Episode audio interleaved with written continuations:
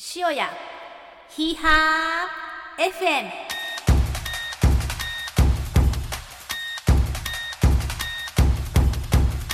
皆さんこんにちは。ご機嫌いかがでしょうか？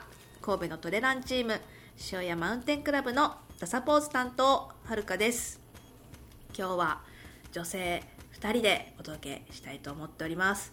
つまり、えー女性ゲストがこちらにお越しくださってます。はい、ありがとうございます。あやです。あやよろですしくお願いします。はるかです。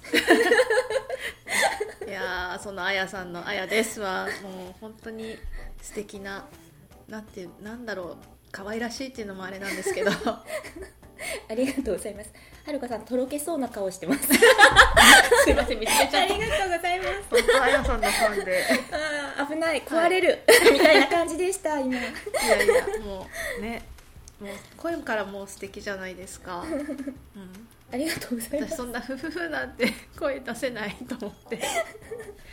ガハハって笑ってしまう人なので。えー私もでも普段はえ？そういう時もあります。本当ですか？全然、うん、多分。聞いたことないですよ。あると思います。え嘘嘘嘘聞いてみたい。はい、もしかしたら話してる間に出るかもしれないです。あじゃあ笑わせられれば。はい、ぜひお願いします。頑張らないとポテンシャルが試される。はい、はい。今日はそんなあやさんと、え2人でお届けしますが、えースイーツの話とかね、うん。しようかななんて思ってたんですけど、いいですね。はい。はい。ちょっとそれよりも、えーお話聞きたいことができてしまったので、はい、スイーツの話は置いとこうとおりますえ。ー、また？じゃあ、また 別赤の話 お願ね。いします。いや本当別赤見つからないんですよね スイーツの。絶対見つけてください。いつか。頑張ります。はい、そんな感じで、えー今週も神戸のウエストサイド庄屋から庄屋マウンテンクラブのメンバーが Go Spicy Say He Her な話題をお届けいたします。あやさんといえば、まあニックネームゆるふわ詐欺師なんてのも、あのついついてしまいましたけれども、本当ですよね。そうその前はそのなんかあの白衣の天使的ななんだろうエンジェル的なそういうのにしようかななんて最初思っていたので。そっちが良かったですよね。どっちかというと。誰が詐欺なんだって。なんか不名誉な感じになってしまいましたが まあ実際ねストイックなところとかもあったりするんで。詐欺ってうんないです、えっとまあそういうことでそのお仕事的にな看護師さんあそうです、うん。はい。やられているということではい。なんかまあその経験とかお聞きしたいなと思ってるんですけどあはい。はい。うん。その去年あの救護のあのボランティアみたいなのされてましたよね、うん。あ。えっと、トレランのレースで、あそうですねはい、えっとうん去年、えっと、奥三河パワートレイルっていうトレランのレースでえっと救護ボランティアを募集していたんで、まあ、ちょっとねあの救護ボランティアすごく興味があったんですけどうん。なんかそのエイトでそのボラをするとかそういうのにはあんまり興味がなくってなんかこうどうせだったら走りながらそう救護のボラやりたいなっていうふうになんか漠然と考えた時にちょっとなんかある噂を聞いたことがあって、うん。AED を背負ってうん。担いで走走ってうん。なんかそういう救護ボランティアがあるっていうふうに聞いたことがあってはい。でそのボラをその奥三河パワートレイルで、まあ、募集しているっていう噂を聞いたんですよ。うんうんうんうん。もう速攻で申し込んではい。はいで、まあ、申し込みフォームに AED を背負って走れるのでお願いしますみたいな感じで 入力して送ったんです、うんうんうん。はい。えその走れるという自信のわけは、まあ、トレランをやってたっていうのもありますし、えっとまあ、去年怪我をする前だったのでああエントリーは。うん。なのであのまだ元気に走れてた頃ででしかもその前年に私あの山女デビューをしてるんですよね。だからえっと、登山。そうですそうです、んんうんあの登山装備を背負って重装登山とか結構その前の年にやってたんですよ、うんうんうん。だからまあ重いもの担いでちょっと走るみたいなこともやってたんでうん。なんか AED ぐらいだったら担いで走れるぞっていうちょっと自信があったんですね。その辺は誰にも負けないんじゃないかっていうふうに思っていて、で、まあ、いつかそういうボラの募集があったら絶対に応募するっていうふうに決めてたっていうのもあったんでうん。うんこれだって思った時にうん。あの速攻で応募しました、ううん。んえっと普段そのあんまり医療側の方を見たことがないんですけど、うん。AED を背負うあ背負って走る救護がいる大会ってそんな多くないんですか？えっとね多分そのトレランの大会がどれぐらい国内であるのかわかんないんですけど多分まだそれほど多くないと思います、ん。はい。あじゃあ結構奥三河パワートレイルは貴重な、そうですね。あんまり珍しい方だったってことなんですね。あの私自身がまだその時あんまり情報を持ってなかったんで全然そのどれぐらいの大会でうん。あのそういった取り組みがされているのかっていうのを知らなかったんですけど、まあ、後々聞いていったらあるトレランチームうん。が手掛けてるっていうことが分かったんですね、うんうんうんまあ、それが奥三河で出会ったクソ体育っていうチームだったんですけど。クソ体育？そうそうそう。クソ体育っていうチーム。うん。はい。うんうんうん。それでその奥三河パートレイルの救護に選ばれた。わけですね。そうですそうです、うんうんまあ、救護に選ばれるだけだったらちょっとどこに配置になるかっていうのは分かんなかったんですけどうん。うんまああのシフト表みたいなものをその責任者の方から送っていただいてうん。それを見た時に「救護マーシャル」って書いてあったんですよ、うんもうそれがすっごい嬉しくって、うんうんうん。もう来たって思いました 夢がうんうんうん叶ったっていう一つ叶ったっていうふうに思いました、うんうんうん。うんはい。よかった、はい。うん。ちなみに AED って何キロぐらいあるんですか、通常街中に置いてあるあの赤いうん。箱に入った AD AED って3キロぐらいあるんですよ。うんうんうん。まあ3キロ弱ぐらいかな。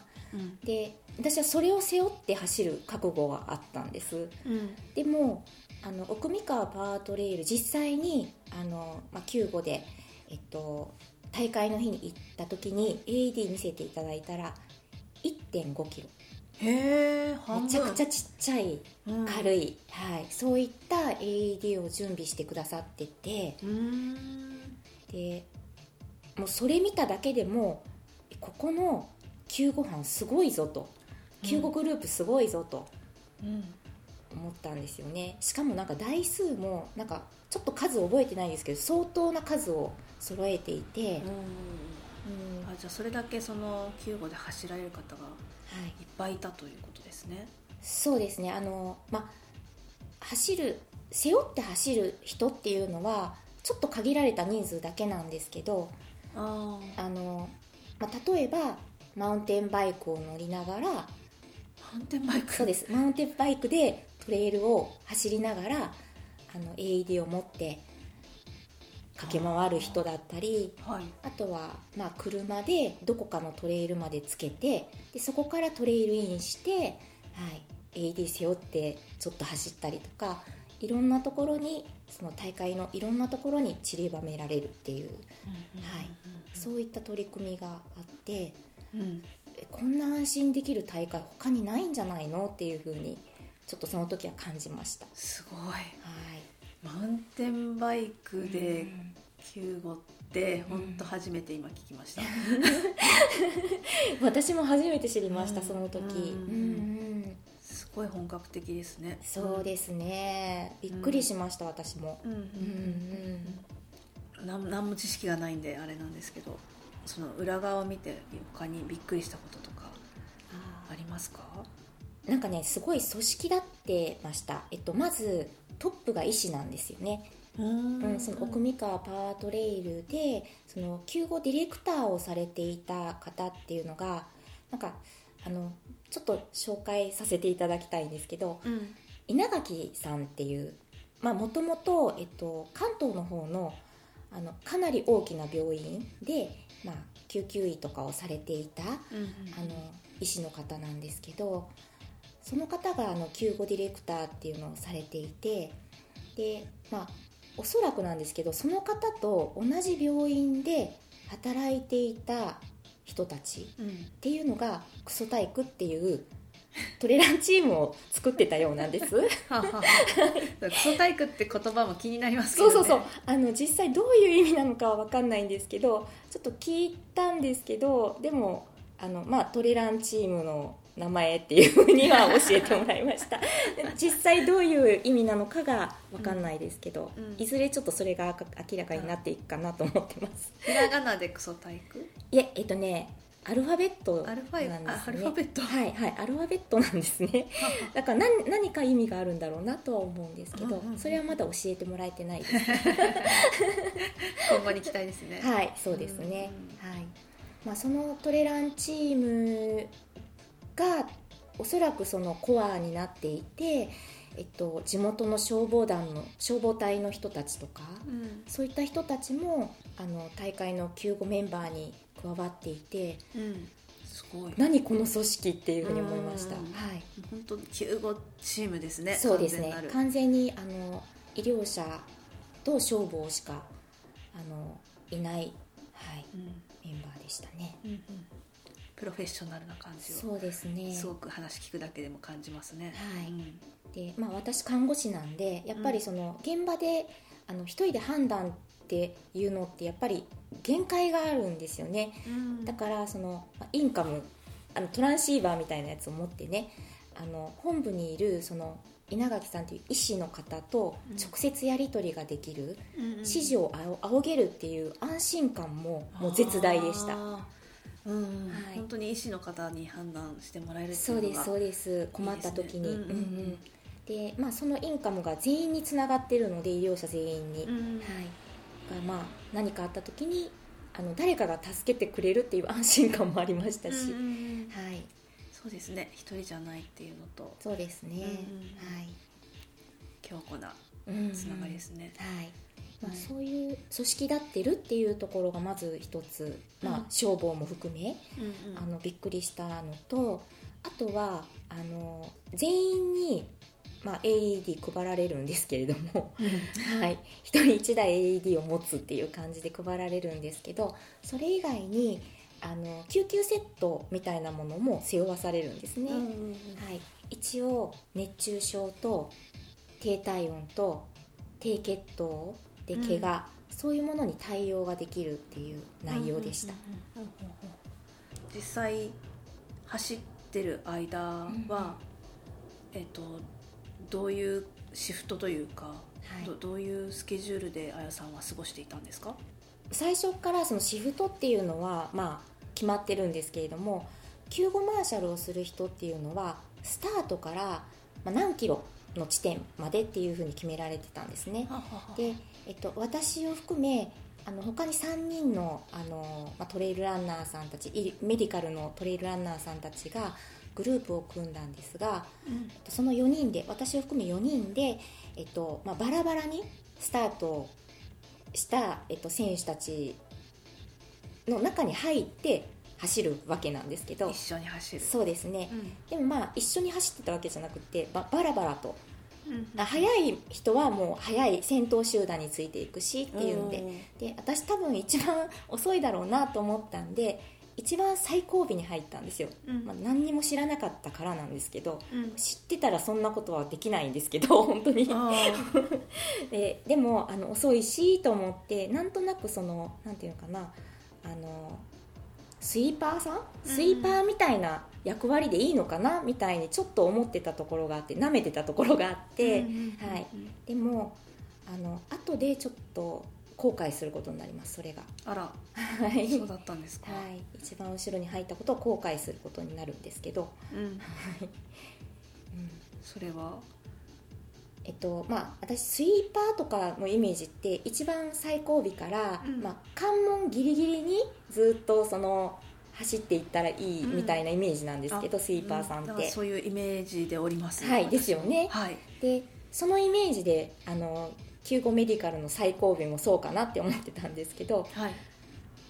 だんだんその最後尾の人についていったらだんだん集団から離れていくっていうことに気づいたんですよね。当たり前なんですけど当たり前なんですけどね。うんうんうん。でも最後尾の人はスイーパーさんが見守れるんですよ、ああすなるほど、うんうん。でこれは集団につかないといけないぞって途中で気づいてうんうんうん。で最後尾の人をちょっとスイーパーさんにお願いしますって言ってでダッシュで追いかけるわけですよそこから。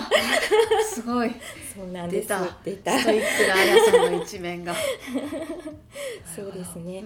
それダッシュで、まあ、追いかける。で追いつく。でだんだんまた集団から離れていく人が出てくる。うん。でまた集団に追いつく。みたいな、うんうんうんはい、がまあずっとダッシュなんですよね。うん何かしらダッシュをしなきゃいけなくなっていくんです。うんうんうんうん。過酷。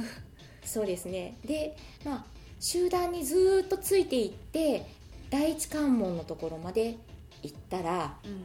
今度は本部から指示が入るんですね。最後尾をそこで待ってください、はあはあははい。あ。は関門アウトになった人も全員待ってっあて言われるんですよ。はい全員待つんですね。関門アウトになった人も、でその後また走ってください。そうです。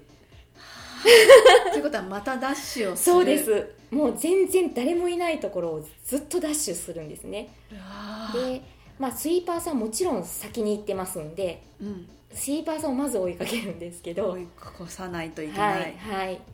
それを、はい、追いかけて追い越して集団に追いついてっていうそれはあの決められた期間ずっとそれをやってました。であ怪我人の対応とかをするとそこで止まるからまたその人のことを終えたらまたダッシュ。めっちゃくちゃしんどかったです。そうですね。そんな裏側がはい。あるんですね。そうですね。びっくり。はい、うん。まあ、だからシフトがあの私の場合は24キロの地点まで走るっていうふうに決まってたんですね、はい、で他の3人は10キロの地点で終わりなんですよ。え そうだったんですか？私だけがちょっと一番長い区間なんですね、うんうんうん。でもそれは理由があってはい。あの最初の10キロ、まあ、あたりまであの致死的死に至るって書くんですけどあ致死的なうん。不整脈を起こす人っていうのが統計的に多いのがその区間らしいんです、出だしが一番危険みたいな。はい、うん。だから最初は4人投入して、うんうん。はい、1 0キロまで4人で選手を守るっていうははははことをするんですけどそれを超えたらまあまああの安心な区間に入っていくので、まあ、1人でうんうんはい。大丈夫かなっていう区間に入ります、っうんうんうん。はい。ていう意味が、うんまあ、シフトのことで言えばそうですね。1 0キロの人と2 4キロの私とでいてうん。で、えっと、それ以外の人は、まあ、さっきもお伝えしましたけど、えっと、マウンテンバイクで途中から入る人うんで、えっと、車で途中からあのトレイルインする人あとはエイドから、うん。あのちょっとうろうろして回ってる人ってうんいうふうに、あのシフトが決められてます、うんうんうん。はい、えっと奥美香って全長何キロなんですか？はあ、何キロだった70だったと思うんですけど。じゃあ 3, 三つぐらいに分かれてるわけですね。そうですね。はいんそうですね。それの前半。はいそうです。3分の1を担当したっていうことで、でそこの担当が終わったら次はもうゴールにゴールの本部で、うん。あのゴールしてくる人を待機して待つっていう。はははははじゃあすぐ終わるわけじゃなくって。い、そうですね。やっぱり全力で走ってきて、あのうん。疲れてる人たちっていうのもいるから、うんあのその対応っていうので、はい。うん終わってその24キロ地点からは、はい、は車なんですよ。なんかそれもちゃんと計画シフトが組まれていてすっごい綿密にだからあの救護ディレクターの人のその綿密さっていうのがそのシフト表に表れてるんですけど、うんあのここで、えっと、このあのメディカルランナーを拾ってとか、はい、でここの救護が終わった人をこの車が拾ってとか、うんうん。であのこっちに配置してっていうその綿密なあのスケジュールっていうのが組まれてました。すごいな。はい。素晴らしかったです。本当に。うんそんなハードな救護のそのランニングで逆に救護の方が具合悪くなっちゃったりとかないんですか？そうなったら困るなっていうふうに走りながら思いました、うんうんうん。あのちょうど奥三河の時って結構暑かったんですよね、うんだから自分自身がその熱中症とか足つりとかになったら本当どうしようシャレにならないって思ったんですけどまんまと足つりました。うわ そうなんですよ。足つってもうこっから下りだなっていう走れなくなっちゃうっていうふうに思った時にちょっと休もうって思って 本当になんか3分ぐらいちょっと休んでうん。足を復活させてもう激下りしました。そっから追いかけて、はい、い。追いついてみたいな。タフすぎる。そうまだあの時は元気でした。いやいやいや。すごいです、うん。そっかで移動してはい。待ち構えてる時にまたやっぱり具合の悪い方とかもゴールでいたりしますもんね。なんかあのトップの方であの走ってきてたランナーさん、まあ、名前は挙げませんけどあの、まあ、しすごく知ってる人があのゴールしてきた時にすごい具合悪そうで、うん。まあ、あのその人のちょっと様子を観察したりだとかあとまあ続々と入ってくる人たちもちょっと調子悪くなってあの涼ませるために本部に連れて行ったりだとかっていう風なうんことをずっとやってました。暑い中。うん。うんうん暑いのつらい、辛い。うんうんうん、すごい経験。そうですね。でも楽しかったです、楽しかった。はい。うん。なんか自分はそのレースにねなんかこう出なくなりましたけど人のためだったらこんなに走れるんだなっていうふうに思ったんですね。確かにその全然ねあやさんレース出ないからあん。うんまり多分そっちのレース志向ではないと思うのではい。でもやっぱり走ろうってなるとすっごいもうパワーあられるので。いやそんなこと今はねちょっとそこまでのその奥三河の時ほどはないんですけど、まあ、それをちょっと取り取り戻していきたいなって思ってます、なんかだからすごいぴったりなんだろうなと思ってこういう医療のボランティア系というかマーシャルとか。うん自分にはこれだったんだなっていうふうに思いました、うんトレランをやったのもこれのためだったのかもなってちょっと思えるぐらい本当に面白かったです。本当に、はい、うんうんうん、得るものがはい、ありました。すごいあった。はいそうですね。我々あの救護してない人にはできない経験なので本当にすごいなぁと思っているしうん。頭が上がらないというか。いえいえあの やっぱりねあのトレランのレースってトレイルランニングをすごく日々頑張っていて楽しんでいてで何かチャレンジしたいっていう人のためにあるんですよ、うんうん、だからあのなんだろうその救護をやる人のためにあるんじゃなくってそういうその日々頑張っている人日々楽しんでいる人のためにあるからなんかその人たちがちゃんとその笑顔でゴールできてで笑顔で普通にお家に帰れて普通に仕事に行けてってその日常を取り戻してまた走るっていうそのサイクルをやっぱりその裏方で支えるっていうところが大事なんだろうなっていうふうに思ってます。だからまあ裏方です。うん。いやもうなんかめちゃめちゃ奉仕な気持ちというか なんか本当エンジェルですねと思って。すごい。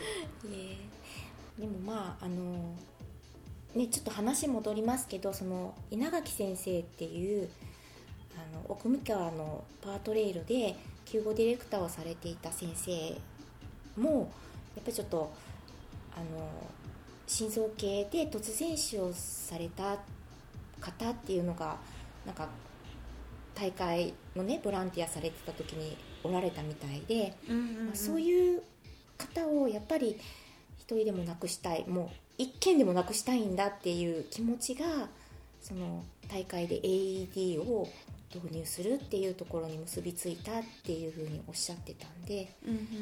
だからやっぱりその大会を走る楽しんでもらいたい頑張ってもらいたいっていう思いがやっぱそうさせるんだろうなっていうふうには感じます。うんうんはい、次のパートではい稲垣あはい。先生の話をお聞きしたいなと思ってるんですがよろしいでしょうか、はい、ぜひ話したいです。はい、じゃあ詳しく聞かせてください、はい、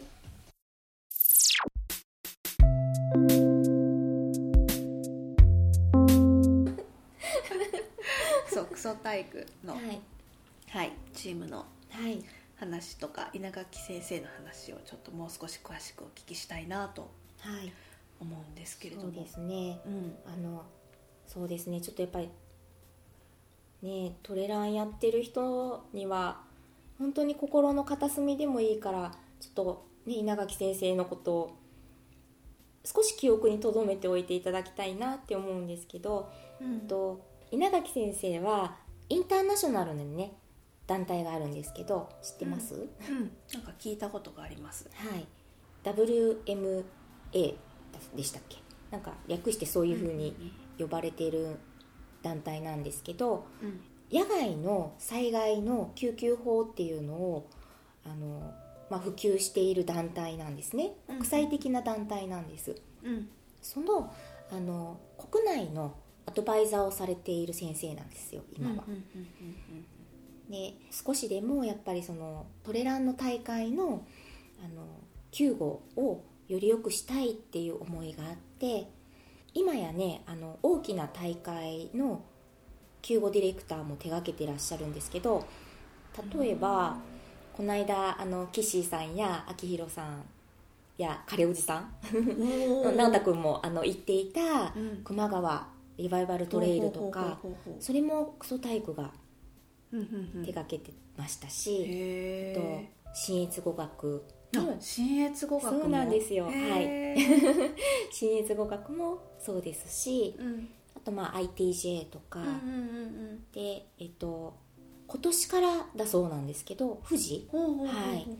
あの担当されるっていうふうに聞いてます、うんまあ、細かいこと言ったらもっともっとあるんですけどうん。本当にたくさんのあの救護ディレクターを担ってらっしゃる方なんです、うん。うんまあそういった大会にねあの出られる方は本当に安心しても大丈夫かなって思います、うん。うんうん。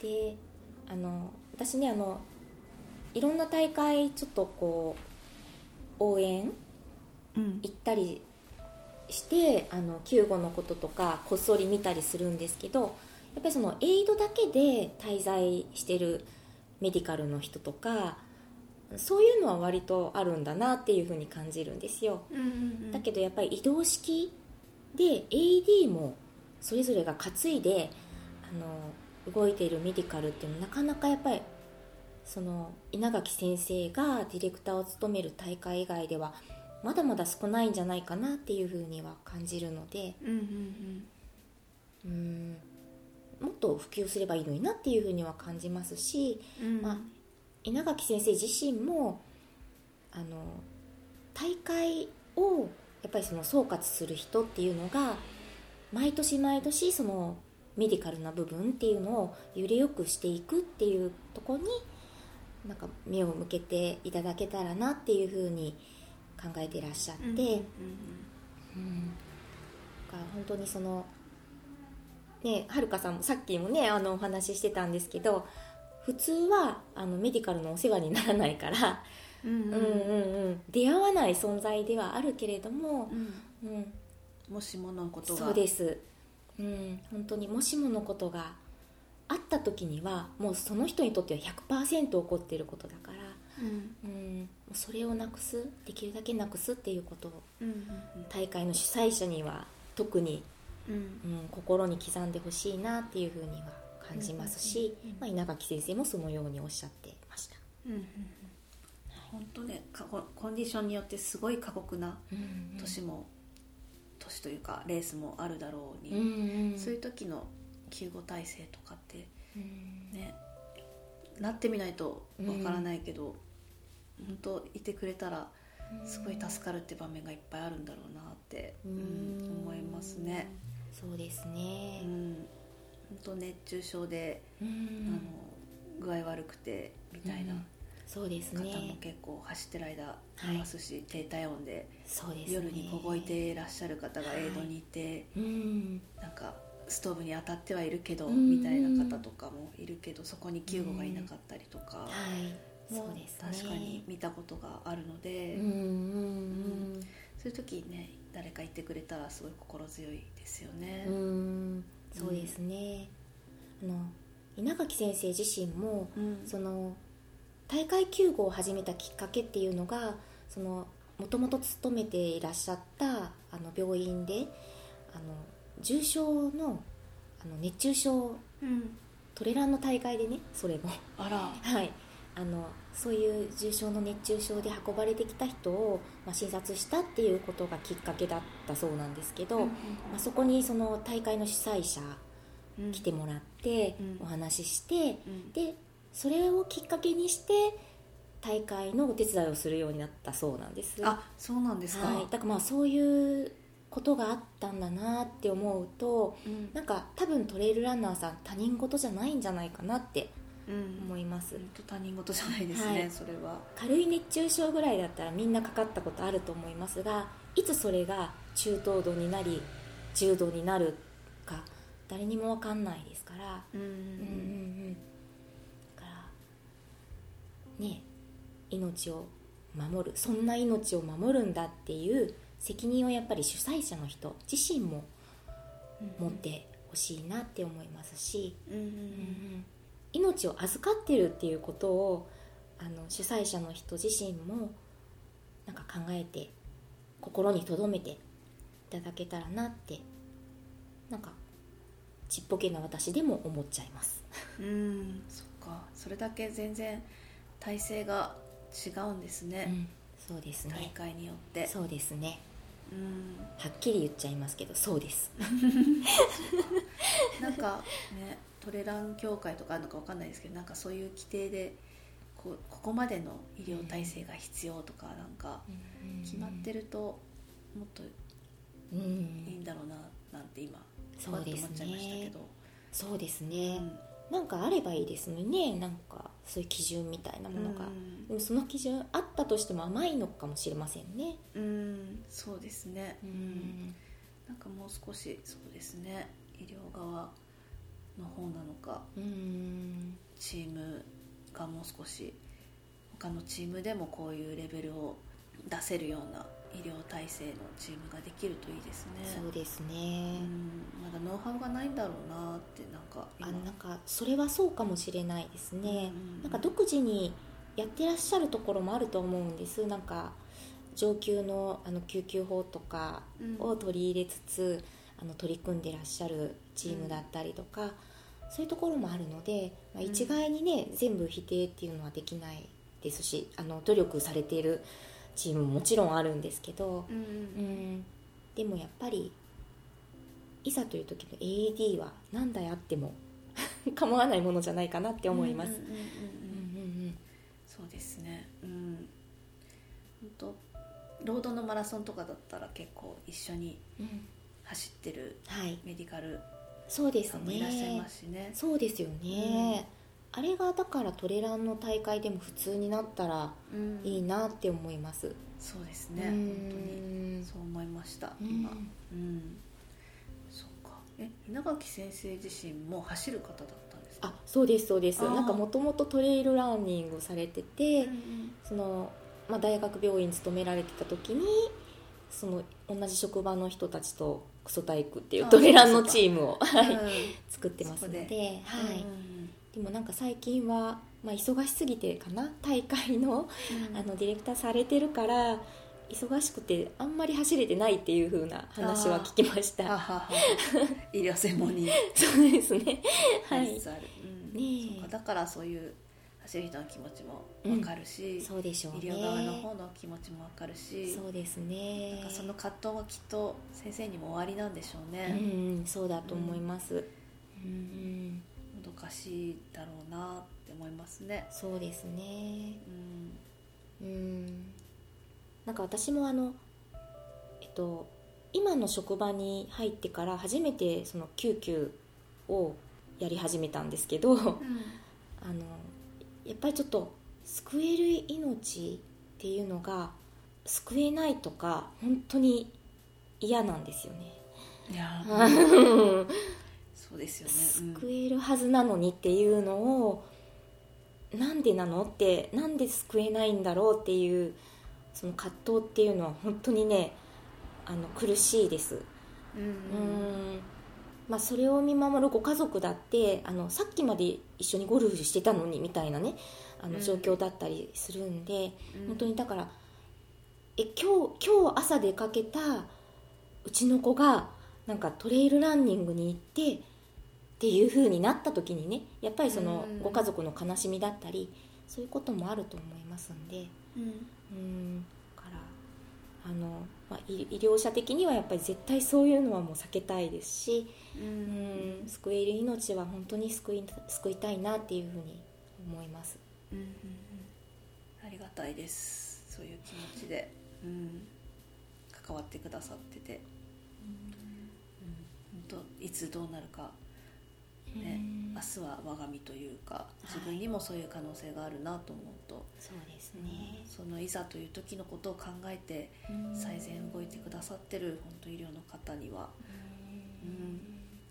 なんだろう本当ありがたいというかはい、そうです、ね。そういう気持ち持ってくださってるところが嬉しいと思います、うん。素直に、がまあ、あの私自身がその稲垣先生、まあ、崇拝って言ったら言い過ぎですけれどもやっぱりその自分に、まあ、ビビたる力ですけど自分にできることがあったら何かそのあの一緒に取り組んでいきたいなって思って本当にビビたることですけどトレイル走ったりっていうことをあのできる間はやっていきたいなと思いますしうんぜひそのトレイルランニングされている皆さんにはそういう先生がいてあの一生懸命日本中のそのトレイルランニングの大会でのあの大事な命っていうのを守り続けているっていう人がいるんだなっていうふうにあの心に留めておいていただけたらなって思います。なんか医療面から大会を選ぶみたいなのもうん、なんか今後そうです視点をそういう視点も、うん、うん、持っておきたいなっていうふうに今思っちゃいましたね。そうですねうん。大事かもしれないですもしかしたら、うん。うん。うん。はいなん。かそう聞くとすごい親越語学とかうもん。安心して出られるうん。うん。うん。し、うん。そうですね富士ももしそうだったら、うん。うん。今後もそうなん。だったらすごい嬉しいなってそうですよね、熊川も熊川もいろん。な ITJ 100もそうですね ITJ もねはいはい、はいうん。うんうんうん。なんかすごい稲垣先生とかクソ体育の、うん、うん今まで知らなかった話がおはい。聞きできてすごく、うん、知れてよかったなって思いました。すいません。本当になんか裏方のお話しかできなくて。いやいやいや裏方こそ、みんな全く知らない話なのでありがたいです、そう言っていただけると本当にあの本当にありがたいです。こうん、いやいや本当ありがとうございます、ちらこそ。これからもよろしくお願いします。なんかおかしいです。けどこちらこそよろしくお願いします。なります、はい。なのかはいはい、まあ私もねあの練習しなきゃいけないんでだからあの救護のメディカルランナーやりたいのでヒーハー練習しないと嫌だけど、はい。ね朝練に参加できるように頑張りますうん。はい。出ない時は水曜神戸練にも。そうですね。そうですね、はい。夜夜バージョンで。あっちも大変そうですけど最近。そうですね。はい。一緒にヒーハーできると思いますので、もう後ろをちょっと追っていきます、い、やいやいや、まあ、言ってくだかさい 私は最後尾を守るのでスイーパーとマーシャルで。いやいやまだまだ鍛えていただかないといけないですはるかさんに。いやいや私鍛えるほどの ものはないので。いやとりあえず一緒に。はい、またぜひお願いします。はいありありがとうございます。がとうございます。ここで塩屋マウンテンクラブからお知らせです塩屋マウンテンクラブでは毎週日曜日朝6時から日朝練を開催しております。朝6時塩谷駅北口魚屋さんのある方で集合して旗振山でっかい山と登った後まだ時間に余裕のある方はいろんなところへ行っていろんな練習をすることができます。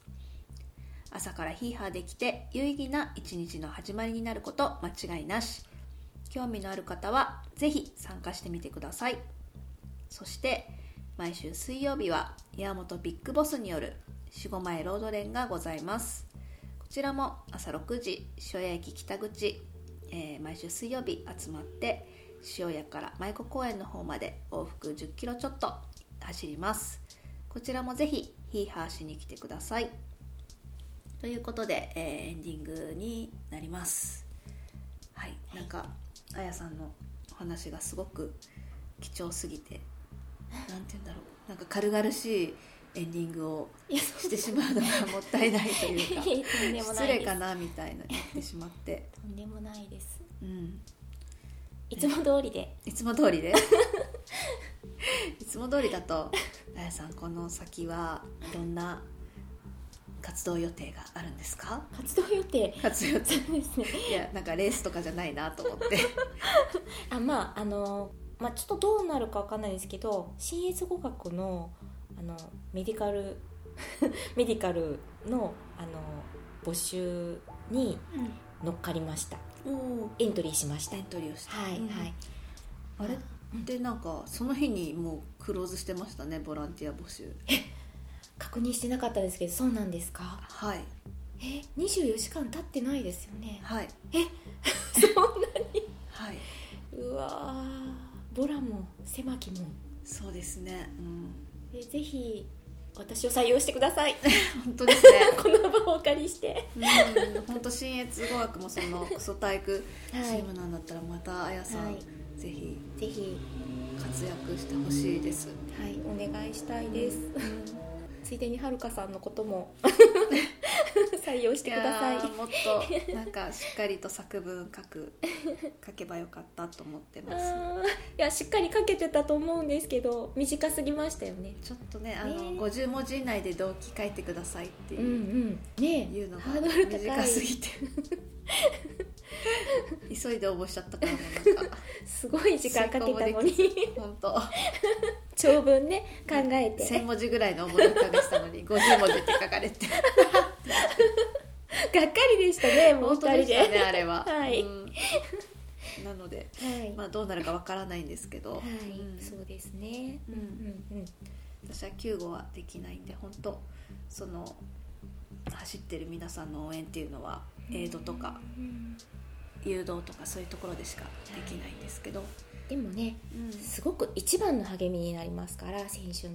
うんうんうん。から本当に大事だなと思いますねああいうボラの方、うんうん。うん本ちょっと羨ましいって思っちゃいます、えーすか。表舞台のボラとかね。当いやいやいやいや。いやそんな全全部裏方だなと私は思っているので。そうですね。そうですね、うん。やっぱ選手のが一番、ね、走る皆さんが主役だと思っているので。ぱり、うん。それをね少しでも励ませたりとかそうですね。力になれればぐらいの気持ちで、うんうん。うん応募しているので。そうですね、うん、立場は違えど、同じ思いでねやっぱりボラっていますね、そういう意味では、うんですよね、うんうんうん。やっぱあやさん結構サポートもしてますけど、うん、うんうんそうそういう気持ちもうんはいそうですね。変わらないだろうなと思うし、うん全く一緒ですね。うんはい。ですよね,、うんうん。うん。ねそれもその上で救護もやれてるっていうのはすごく大きいなと思うので、ですね、うん。またそんな経験できたらなって思いますし、うん。うんうん、でももう何よりやっぱり笑顔のねいや苦しそうにしながらも笑顔の選手の皆さん見るのが大好きです、おはい。ー、それが一番かなと思います、うんうんうん。はい。